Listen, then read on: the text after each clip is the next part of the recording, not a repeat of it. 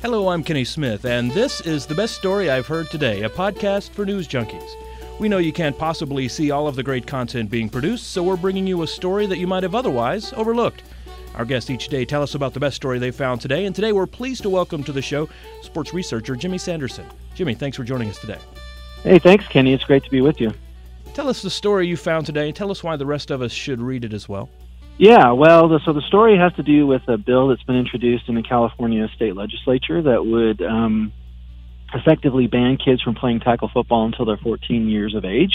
Uh, and so if you think about just some of the larger conversations we're having around football and safety and health, uh, even if we go back a couple years ago to the NFL, uh, uh, health and safety vice president admitting that there was a correlation between CTE and, and playing football and also then some of the practices by organizations like the Ivy League uh, to take tackling out of football practice and Pop Warner uh, taking kickoffs out of their three youngest age divisions.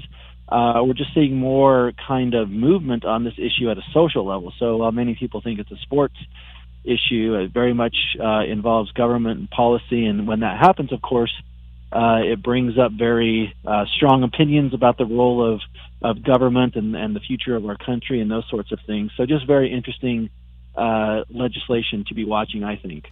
Let's dive into a couple of different avenues of this and silos if we can. First of all, there's research out there that discusses uh, this sort of traumatic impact on the brain uh, is more detrimental perhaps to youth than it is to us as adults. Uh, is, is is that something that's figuring into this here, or is this a larger fear about just the game itself? Do you think? Yeah, I mean, I think it's I think it's probably both. So, I mean, I, one of the the driving points of uh, the concerns about kids playing tackle football is the repetitive trauma. So, um, and and there's a there's a doctor by the name of, of Robert Cantu who is at Boston University and uh, has kind of been one of the leading proponents for kids not playing tackle football until they're 14 years of age, uh, with the with the reasoning being that that's when their head and neck are fully developed in proportion to the rest of their body. So um, you know, it's very much kind of like trying to protect kids from unnecessary repetitive trauma while they are not still biologically uh, or physically developed, and then uh, naturally, by extension, that then affects the game because then there's concerns about, uh, you know, just how uh, safe is this game, and, and many people are drawing some connections to boxing in terms of like you know the reduction that we've kind of seen there. So I, I would say it's a little bit of both. So let's look at the, that secondary thing, and it is purely secondary here.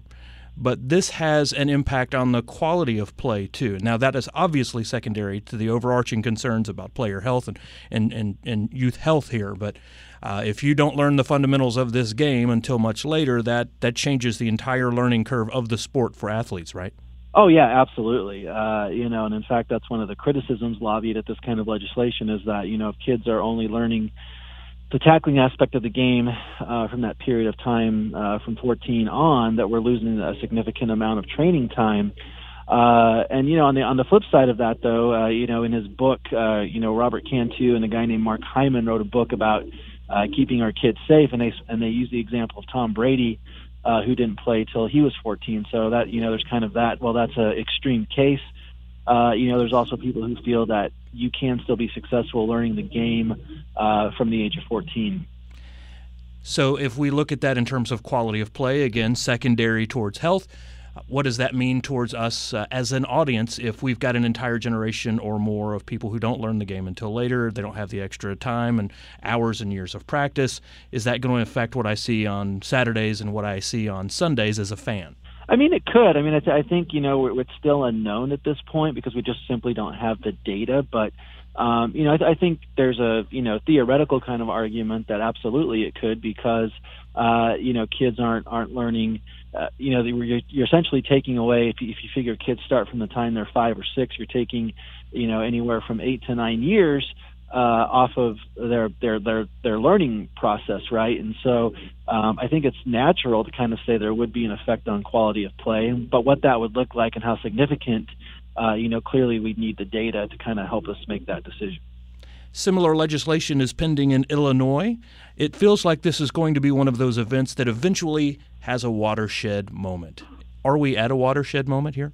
Uh, I think we're getting there. I mean, I think if we see more uh, legislators kind of introduce this this type of legislation, but I would also add, and you know, I mean, this is a very political issue as well. So you look at, you know, just some of the research that we've done in terms of people's perceptions and people's attitudes about these kind of things.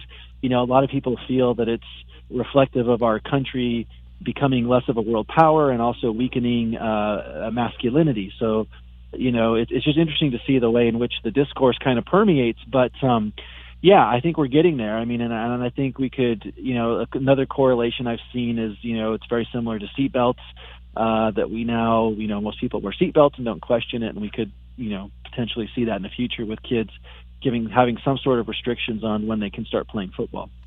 You mentioned the masculinity arguments there, and let's talk about this in a stereotypical way, but in a regionalistic way. I see some places where this legislation or type of legislation may get great traction. I see a lot of states and regions in the country where this is just a verboten thing right out of the gate.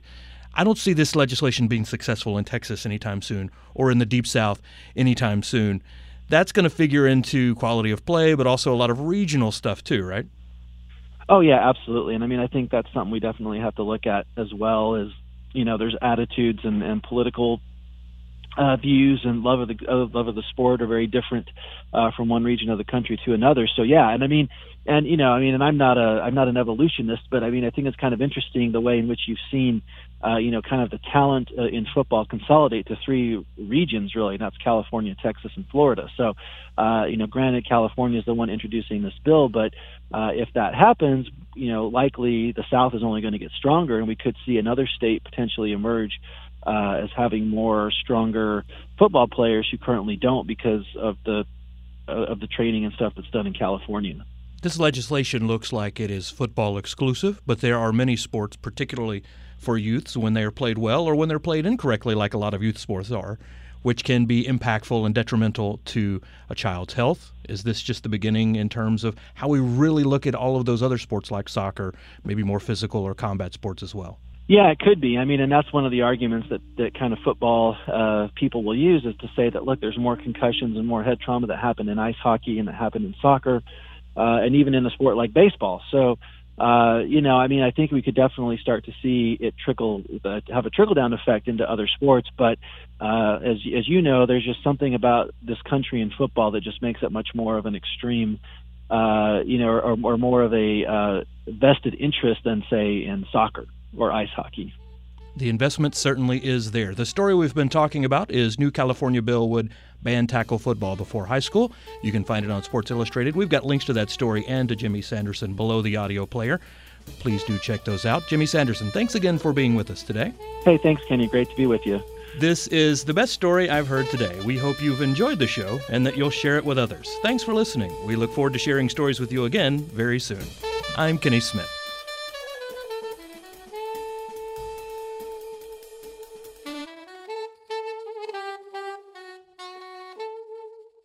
Hey, thanks again for listening to the best story I've heard today. And here's a bit more news for you. You can hear this show on our host site, podbean.com, but the best story I've heard today is also syndicated now on sites like Stitcher and Google Play. Just go to those sites and search the best story I've heard today.